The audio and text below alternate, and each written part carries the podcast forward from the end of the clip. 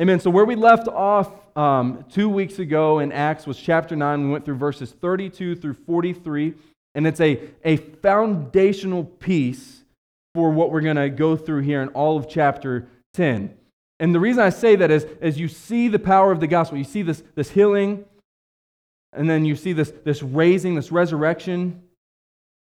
And it, it's Peter who is getting to see this. It's Peter who's proclaiming and, being the one who's performing the healings by the power of God through him. So the power of the gospel is being established. And you would say, why is that important? Peter gets talked to three times all the time, and he's always being corrected. He's always being told about the power of the gospel. Why? Why is this part foundational? Because it's leading into chapter 10. So Peter has just felt and seen the power of the gospel, and he cannot forget it going into the situation he's going into. Now, we can relate to this in our own life when Sunday's worship was powerful. We're singing out battle cries because, you know, uh, Nelson's is telling us about this battle cry and we're singing it out. We're lifting up a joyful noise. Um, we're, we're just belting it out. The, the word was good. Our, our fellowship was good. And we're like, wow, the gospel is real. God is, is real. Monday comes around and, and we're still kind of rolling, we're still on that high. And then Wednesday comes around, you're halfway through the week and you want to choke your coworkers, your kids are driving you crazy, and you're like, the gospel is not real today. And we start to have these, these laps, like uh, this lapse of judgment, these, these moments where we're, we're falling in and giving into our flesh and doubting the power of the gospel. So it's important because what we see is, is Peter's pretty much walking out of church service, right? He's just, and I mean that by he's experiencing and seeing the power of the gospel, and then comes in here to chapter 10. And our main point this morning is that the gospel doesn't discriminate. The gospel church does not discriminate. Now, this isn't going to be some super woke thing just on skin color. Church, this is at the heart. This is, this is to the people that you don't like. And it could be skin color. It could be because of, of the music that they listen to. It could be your neighbor who seems to blow all the leaves onto your property and you'd like to go out there and have, give him a piece of your mind. It could be anybody. But when it comes to the gospel, there's nothing that gets in the way of us faithfully and boldly proclaiming the truth that saves. Amen? There should be nothing. No one should ever reach that level where they hit a threshold with you where you're just like, go to hell. Like, I, I don't care if, if, if God would damn you for eternity. We should never hit a place like that. And particularly here, the, the wall is being torn down and the gospel is being extended to the Gentiles who are once considered unclean. So let me give you a little bit of a background here about uncleanliness. It'll be real brief, but before we get into our three supporting points, I want to lay this out here for us. So we're talking about unclean foods. Uh, Pastor Mark um, read a little bit about that and talking about the uncleanliness. And you have these unclean foods. It's going to be important here because Peter's going to have this vision about these foods and to, to eat. Okay? So first we see that, and that comes from Leviticus 11. You can read it from Le- Leviticus 11 through about chapter 13. You're going to read about um, that law, the Levitical law of unclean food. But then we see here in this chapter, we're reminded of the unclean people that the, the people who opposed God and, and did things that, that Pastor Mark was saying that separated, this was a distinction that those who followed this were followers of Jesus, right? For us today, those who value this and, and, and uh, read it and delight in it, it's not a, a true sign. It's not the sign that you're saved, but that's something that the saved enjoy. So there's unclean people set apart as opposing God. For instance, we're going to read about Simon the tanner. We see that Peter is already being worked on because he's staying with this Simon the tanner, who would have been considered unclean by the Jewish people because he dealt with dead animals and made them into leather. Then we come to an unclean place, Caesarea, and the Jews hated it. It was the Roman occupied area of Israel. And we know about the division between Rome and, and Jerusalem. We know about Israel's uh, uh, tension with the Romans. So they hated it. These were people who didn't like God, they didn't like them, they didn't like that they were in the space. And then you have Cornelius, another character, who is the captain of the army in Caesarea. We'll read that they actually liked him okay, but Tony Merida talks about how Jews with God fearing men, devout men of God, who weren't actually believers, and we'll get into it, they kept them at arm's length, right? Like you, you can come this close, but that's it. Like I trust you as far as I can reach you, right? Like that's it. You get any closer, we're not hugging, we're not high fiving, we're social distancing, okay? Like that's what we're gonna do. That's how they felt about them. They're like, you guys are so unclean, let's social distance. So that gives you a little bit of a background about the uncleanliness. Now, as we progress through this text, uh, thinking in our heads with the gospel not discriminating against anyone, we're going to look at the work of God, the word of God, and the worship of God. The work of God, the word of God, the worship of God. And that'll drive home the main point that the gospel doesn't discriminate. Point number one the work. Look at the active work of God. Look at how God is actively working throughout creation. Look at how God is actively working in and through his people, his bride, the church, right? Look at how God is actively working and displaying his glory to non believers, even through creation. And they see that truth. They see the working of God and they suppress it. Now, the truth here is that the, when, when it comes to the work of God, we've got to take a step back and look. Because how many times have we, maybe even this week, have been like, well, God's not answering my prayer and He's not at work, He's not active in my life. When we get further removed from the situation, we can look back and be like, He's pretty active, all right. He was answering my prayer, it just wasn't the answer I wanted. But ultimately, God's will was done, and my life is better because of it. Church, we must first acknowledge that the work of God is indeed going on all the time. Look at the active work of God here. Chapter 10, verse 1 and 2, verses 1 and 2. At Caesarea, there was a man named Cornelius, a centurion of what is known as the Italian cohort, a devout man who feared God with all his household, gave alms generously to the people, and prayed continually to God. Now, I want to stop there because we're talking about this, this unclean man, but it says he's a devout man. Now, a devout man doesn't mean saved. Now, I believe that this is something that we really need to begin to grasp here in the United States of America today. Look, I'm from West Virginia. We call it the Bible Belt. Uh, you go and you plant the church, which we were a part of uh, twice. We helped plant a church and we helped plant their campus. They're, they were multi site for a little while. We got to do that. And the one reoccurring thing was doesn't everybody here around here, buddy, believe in God? Like, Jesus? No. Are there, are there some religious principles? Are people going and attending church? Are they being baptized? Are they going to Sunday school? Are they checking all the boxes but not believing in Christ Jesus, their Lord? Yeah. You, you don't believe me? I mean, you can look, the proof is in the, the pudding. Look at the, the churches being planted in, in West Virginia. Look at the churches being planted up here and people with religious backgrounds, Christian backgrounds. Some of you have been at, at, churches for 10 years and have come here and told us, I didn't know that Genesis really connected to Revelation.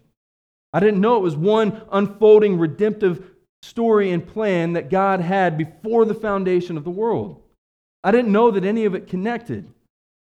Being devout, let me put it this way being religious does not mean you are saved. Tony Merida says the gospel isn't just for the irreligious people, for the religious people too. So often we, we, we, we quit talking with people, right? We'll, we'll feel bold enough to talk at, at Cool Beans and say, hey, you know, like, are you a believer, right? Somehow we get there. Some of you don't start with that. I also don't recommend just starting with that, like walking up to someone, hey, are you a believer? Uh, sometimes it works. Maybe if you're led, ignore what I said. It's fine. Go for it. But you know, you start out name like, oh, hey, you got a Browns, you a Browns fan? Oh, you got a Steelers fan? Do you do you know the Lord? Like, you know, like how are how are we connecting with people, right? And then what happens is they say, yeah, I'm a believer, and we're like, oh, cool, just done. But we could ask them basic questions like, do you go to church? Oh, you're not a part of the church. You don't believe in the church. Did you know that God has gifted you to be a part of the church? And that He's given you your church family and your, the pastors of the local church to equip you for the work of ministry? Did you know that He's given you your church family to care for you, to weep with you, to rejoice with you, to love on you, to pray with you, pray for you, for you to pray for them and weep with them, so on and so forth? And we just let it go just because, yeah, I'm a believer. What does that even mean in 2021? Are you just identifying as a believer? What, what is the plan here? How are we engaging with people. Well, look at the work of God on this, this devout man in verse 3. It says, About the ninth hour of the day, this is a, time of prayer, he saw clearly in a vision an angel of God come in and say to him, Cornelius. And he stared at him in terror and said, What is it, Lord? And he said to him, Your prayers and your alms have ascended as a memorial before God. And now send men to Joppa and bring one Simon who is called Peter. He is lodging with one Simon, a tanner, whose house is by the sea. When the angel who spoke to him had departed, he called in uh, he called two of his servants and a devout soldier from among those who attended him, and having related everything to them, he sent them to Joppa. So this is his vision. Now we go on to Peter in verse 9.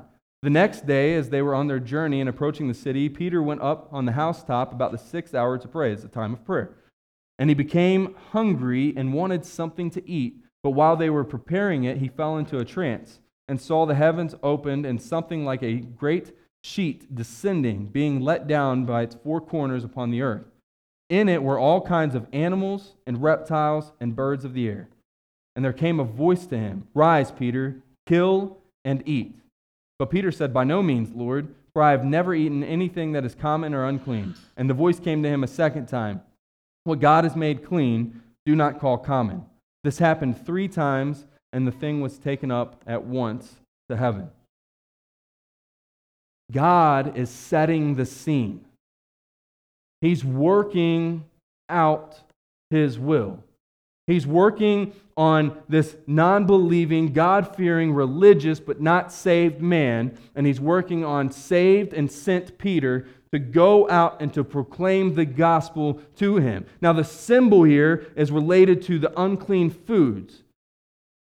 And praise God for it because it's real. We can eat bacon again. Amen? Right? There's only, I, I just don't do pot roast. I got a couple head shakes from the guys.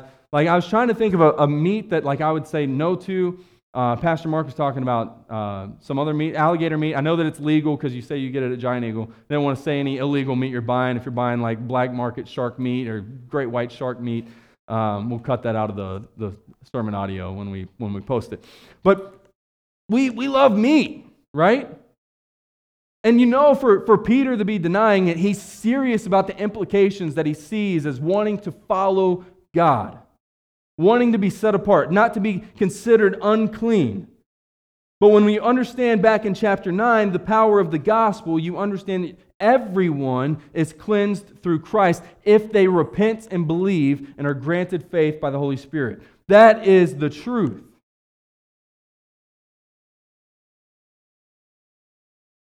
So he's dealing with this. God is, is setting the scene, he's, he's staging it all out. So this vision goes to Cornelius. Peter also has a vision. Now, Peter's vision has to do with Leviticus 11. Again, you can read it Leviticus 11 uh, through chapters 13. You have food restrictions, and these restrictions had always been a dividing factor for the Jews and Gentiles. It had been something that set God's people apart, it distinguished them. There was more to it that we could go into, but this was a dividing factor. But guess what? Jesus also talked about these foods, this idea, the Levitical law, right? You go to Mark chapter 7, and it'll be on the screen, verses 14 through 19. It says, And he called the people to him again and said to them, Hear me, all of you, and understand. There's nothing outside a person that by going into him can defile him, but the things that come out of a person are what defile him. And when he had entered the house and left the people, his disciples asked him about the parable. And he said to them, Then are you also without understanding? Do you not see that whatever goes into a person from the outside cannot defile him? Since it enters not his heart, but his stomach, and is expelled. Thus he declared all foods what? Clean. So Jesus talked about this. Jesus showed them that everything was being fulfilled. There are still things, and, and we should value the scriptures, all of them, even the things that have been fulfilled. We should look to them. We should study them. We should believe in it. We should understand the history and the implications of it. But Jesus fulfilled and overcame and was showing Peter that this had more to do with food and was also going now to the Gentiles with the gospel. I read that verse and I think how happy I am that that food is expelled. Uh, the Dubois family tried to warn me about a hot pepper. And they said, You do not want to eat it. And Chris is like, Whatever you do, Don't chew it up, swallow it. When someone tells you that, what's your pride say? I'm going to do it. I mean, I'm like, oh, I'm thinking about like in sermon prep, I'm thinking about the passage we're coming to, and I'm like, good thing that goes in and out, and we're done. But Jesus didn't come for just our actions, He came for our heart, which changes everything. But when we do things on our own motive, it's, it is in vain. It is not God honoring, it is not God glorifying. And Jesus is busting down this wall of division. Verse 17. Now, while Peter was inwardly perplexed as to what this vision that he had seen might mean, behold, the men who were sent by Cornelius, having made inquiry for Simon's house, stood at the gate and called out to ask whether Simon, who was called Peter, was lodging there. And while Peter was pondering the vision, the Spirit said to him, Behold, three men are looking for you. Rise and go down and accompany them without hesitation, for I have sent them. And Peter went down to the men and said, I am the one you are looking for. What is the reason for your coming? And they said, Cornelius, a centurion, an upright and God fearing man who was well spoken of by the whole Jewish nation, was directed by a holy angel to send for you and to come to his house and to hear what you have to say. So he invited them in to be his guest. The next day he rose and went away with them, and some of the brothers from Joppa accompanied him. And on the way, uh, and on the following day they entered Caesarea. Cornelius was expecting them and had called together his relatives and close friends. When Peter entered, Cornelius met him and fell down at his feet and worshipped him. But Peter lifted him up, saying, Stand up, I too am a man. And as he talked with them, he went in and found many persons gathered, and he said to them, You yourselves know how unlawful it is for a Jew to associate with or to visit anyone from another nation. But God has shown me that I should not call any person common or unclean. So when I was sent for, I came without objection. I ask then why you sent for me. You see, Peter had been perplexed at what this vision was, what was going on, what God was up to, what, what is God working up at this moment. And Peter gives an account and he hears. He hears what's going on. Cornelius tells him. Peter gives his version of the vision says he, he came without objection. Notice that it says, um, you know how unlawful it is for a Jew to associate with a person of another nation. But God has shown me not to call any person common or unclean. And there's people there. Cornelius has invited his, his friends and his family, his relatives, to come in and to see what God is up to. Now, we take for granted a lot in our prayer life what, what we're praying for. Like when we're going, like to be praying that God would, would use this opportunity and would begin working on the recipient. See, we should pray for God to give us the wisdom and the boldness to go, but we should also be praying for God to be working on the other person. And notice, they didn't see these visions and oh, I saw a dream and it was an angel of a light and I was saved. No, God is drawing them. I'll get there. Look at what happens. Cornelius gives him account. Four days ago, about this hour, I was praying in my house at the ninth hour, and behold, a man stood before me in bright clothing and said, Cornelius, your prayer has been heard, and your alms have been remembered before God. Send therefore to Joppa and ask for Simon, who is called Peter. He is lodging in the house of Simon, a tanner by the sea. So I've sent for you at once, and you have been kind enough to come. Now, therefore, we are all here in the presence of God to hear what you have been commanded by the Lord. It wasn't a dream that he went out and he, he just tried to make sense of it. No, it was seeing the work of God in his life and being drawn to the word of God. Point number two. For Peter, it was, it was seeing the work of God and being drawn and, and sent and, and, and empowered to preach the word of God. You see, when we see the working of God in people's lives, whether they're already a believer and we should be encouraging them, or if they're not a believer and we should be pointing them to repent and believe in the gospel, regardless, the work of God leads you to the Word of God in some way, shape, or form, as it should.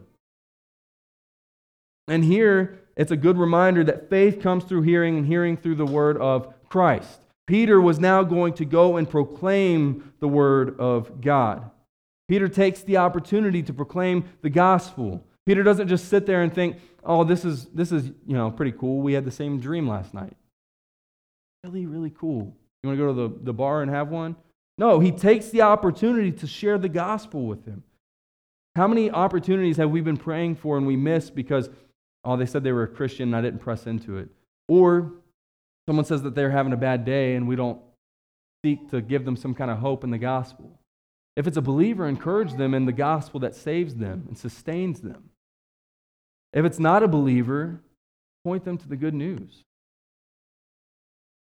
I mean, what hope do we have if we're not sharing the gospel? What hope do we have if we don't believe on Christ? You know, we, I, I got to go to um, Brother Don's uh, mom's viewing this past week, and it was a good reminder that in seeing the family and knowing that she went home to be with the Lord because the Lord had saved her, there was a sense of peace. And it reminded me that great encouragement to, to encourage one another in the gospel that saves. It's, it's important to encourage one another in the gospel that, that Betty, his mom, believed in. But it's also a reminder that, that if someone doesn't believe, what are we telling them about? And especially if it's our enemy, if it's someone we consider clean or unclean, why are we not, why are we letting our little petty divisions keep us from sharing the truth? Now, again, this is not a black or white matter. Say you know someone who's totally pro abortion, and that just makes you sick to your stomach. Some of you already got sick. And you're like, nah, let them go. Look, we will all give an account, but you will also give an account for not sharing the gospel. You will also give an account for being silent in someone's time of need. The Bible does not give room for partiality. It does not give room for favoritism. Look at what Peter Peter opens up his sermon saying this in verse 34. So Peter opened his mouth and said, "Truly I understand that God shows no partiality. But in every nation anyone who fears him and does what is right is acceptable to him." James 2 verses 1 through 4 talks about this outward appearance but not showing favoritism. Says, "My brothers, show no partiality as you hold the faith in our Lord Jesus Christ, the Lord of glory. For if a man wearing a gold ring and fine clothing comes into your assembly, and a poor man in shabby clothing also comes in, and if you pay attention to the one who wears the fine clothing and say, You sit here in a good place, while you say to the poor man, You stand over there or sit down at my feet, have you not then made distinctions among yourselves and become judges with evil thoughts? Now, this is dealing with outward appearance, right? This is, but it, it goes to the heart of what we are doing and why we are doing it. Are we only serving people who look like us? And I'm not talking just about skin, even people who wear the same clothes as us. If we, if we go back to West Virginia, are we not fitting in? Just because people talk a little bit differently, live a little bit differently. Let me tell you, do life with people at our church, and you'll understand that people come from different backgrounds, different beliefs, different political parties, whether they're still there or not there, but God is radically saving and changing and sanctifying His people. So our favoritism should not keep us from sharing the gospel. Our look at their sin should not cause us to fall into our sin of not sharing the gospel. It's like, you all, have you ever been to like a family event and you're like, ah, Aunt Jenny's here again? Who invited her? I just, if I could just come to one party where Aunt Jenny's not here, I'm just so sick of it, and she brings the meatloaf and just not about it. And then I have to be reminded it's not my party. I guess Uncle Bill still likes Aunt Jenny. It's not my party to be inviting people to. It's not my party to say whether uh, they get to come or they don't get to come. Let me tell you, church, the kingdom is not ours to decide who comes and who doesn't. It's an inheritance that we have through Christ Jesus that we get to enjoy in all the riches, and we get to go and proclaim of all the goodness. Calling people to repent and believe, being reminded that we too are unclean without Christ. I mean, look, look what Peter did. Peter lifted him up. They fell at his feet back in, in verse 26, and he lifts them up. He says, Stand up. I too am a, a man. When we go out to share the gospel, remember, we're probably that aggravating person to other people. Who shared the gospel with you? What were their thoughts about you before you knew Christ? There's no room for partiality. Paul says that God is not partial, um, he is, is impartial. And if that's the truth here in the New Testament, it's the truth in the Old Testament. God has always been and always will be that way, not partial. He is saving a people for himself, and he's calling his people to go and to proclaim the goodness. Continues on, shows us Peter's message. He tells him, he says, he opens up almost in repentance. I truly I understand God shows no partiality, but in every nation, anyone who fears him and does what is right is acceptable to him. As for the word that he sent to Israel, preaching good news of peace through Jesus Christ, he is Lord of all. You yourselves know what happened throughout all Judea, beginning in Galilee after the baptism that John proclaimed, how God anointed Jesus of Nazareth with the Holy Spirit and with power.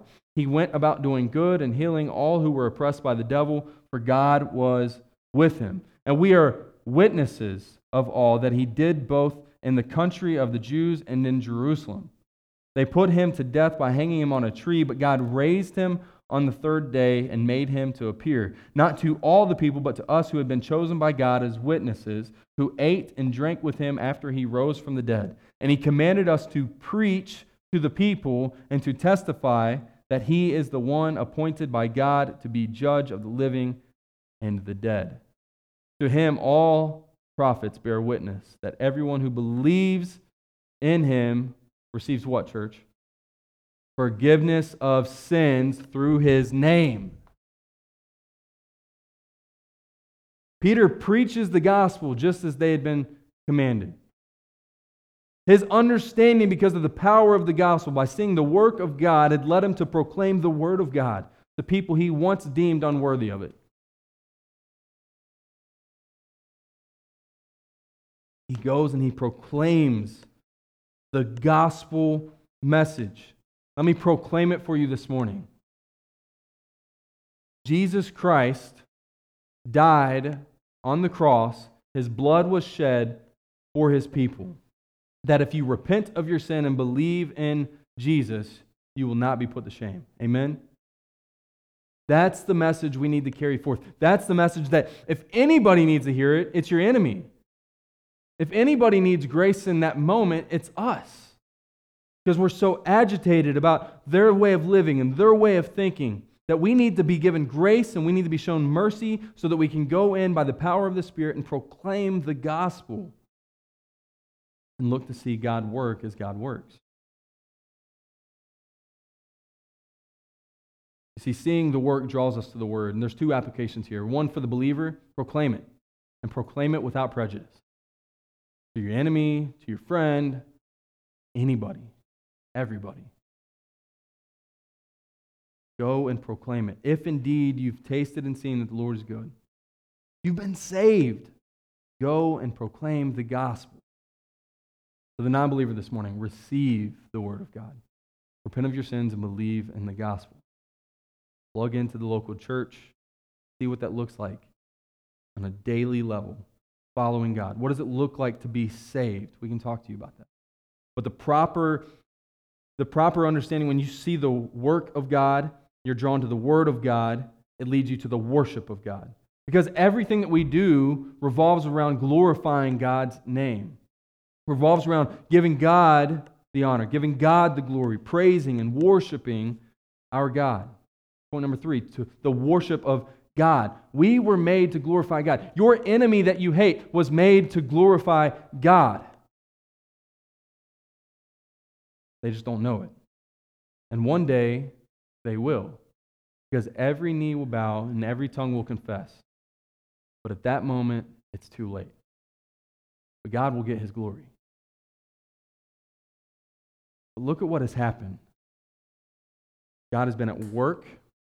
God has saving people through the proclamation of his word.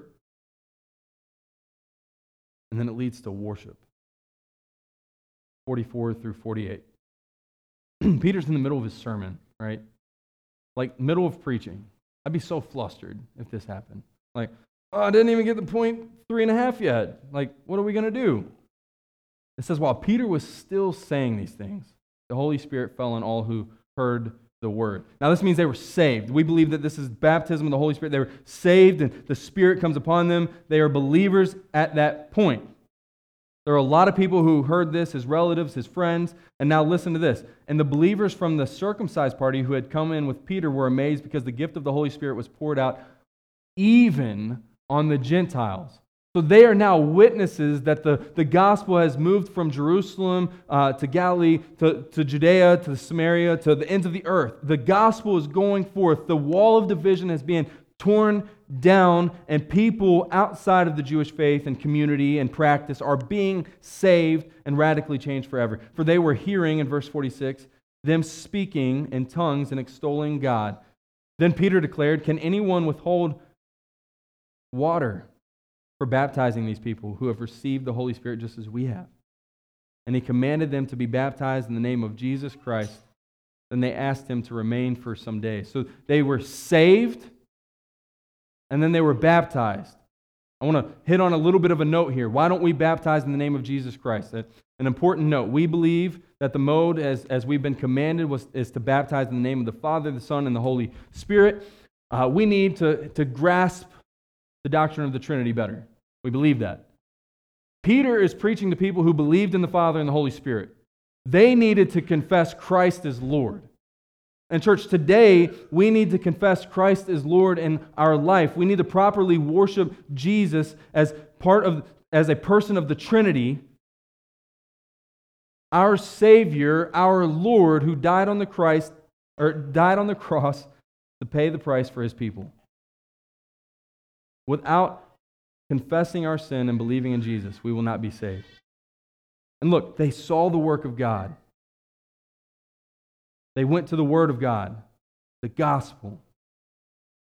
They're saved and they're baptized. They're worshiping. And they asked him to remain for some days, meaning they wanted to be discipled. They wanted to know more. They were hungry. Ben, you can go ahead and come back up here. Church, what a sight. People we once considered unclean being cleansed by the blood of Jesus.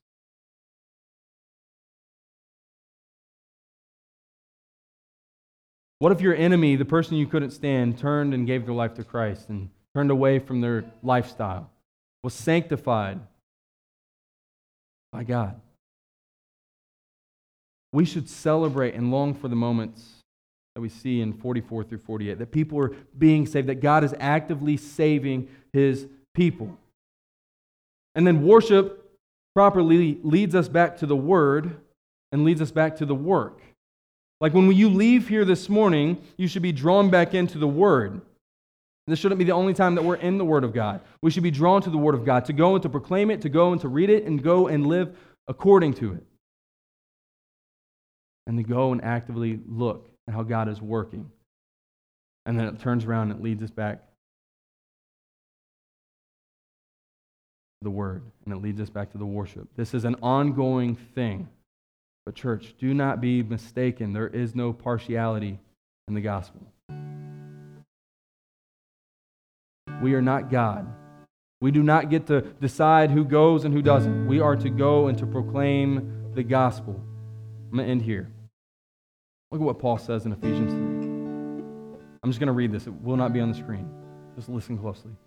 For this reason, I, Paul, a prisoner of Christ Jesus, on behalf of you Gentiles, assuming that you have heard of the stewardship of God's grace that was given to me for you, how the mystery was made known to me by revelation, as I have written briefly. When you read this, you can perceive my insight into the mystery of Christ, which was made known, was not made known to the sons of men in other generations, as it has now been revealed to his holy apostles and prophets by the Spirit. This mystery is that the Gentiles are fellow heirs, members of the same body, and partakers of the promise in Christ Jesus through the gospel. Church, we've got church family all across the world. This is our local church, and it's important. It should be a part of your life. We come from different backgrounds. Eric Mason says it best. The church is like a bag of Skittles. You dump it out, and that's the church. Different colors, different areas, different flavors. Worshiping the God of the Bible living according to it, and seeking to make known his name. If you're a believer, how are you going to go and proclaim that truth? And who's that person that's been in your mind all day What are you going to do with that? What are you going to do with that conviction? Are you going to go and share this week? Or are we going to sit back for another one and then another one? And then forget that the Acts 10 ever even happened? And if you're not a believer here today, now's the time. Hear the word. We are all sinners in need of a Savior. Christ Jesus died on the cross and shed his blood for his people. If you repent of your sin and believe in him, you will not be put to shame. Come talk to one of the pastors after. We'd love to talk to you if you have questions. Church, let's go go and proclaim the truth. And, and one way that we want to proclaim the truth, we're, we're going to have child dedications here in just a minute. We want to proclaim the truth to these kiddos. We talked about it a few weeks ago. We never want a day to go by where these kids don't remember being in church and being a believer. That's what we long for in these kids. So we're going to have that after this song. And if you all would just go ahead and stand, we're just going to sing. Sing of God's goodness. Let's sing of how God is actively at work in his creation. Let's pray. Father God, thank you for this morning and thank you for this time that we've had. I pray that as we go this week, that, that your name would be exalted. I pray that we would live according to your word. I pray that we would, we would seek out your will. We would pray for your will to be done in our life. And Lord, I, I pray particularly right now for the kiddos. God, I pray that we would see the importance of it. God, we, we don't just value life inside of the womb, we value it outside of the womb. And as Christians, we value to see these kids raised knowing your word teaching them your word together, coming alongside of these parents. For the saying is true, it takes a village. We're thankful for our church family here and pray that your will would be done always. Pray all these things by the power of your Spirit and in the name of Jesus Christ our Lord. Amen. Let's sing.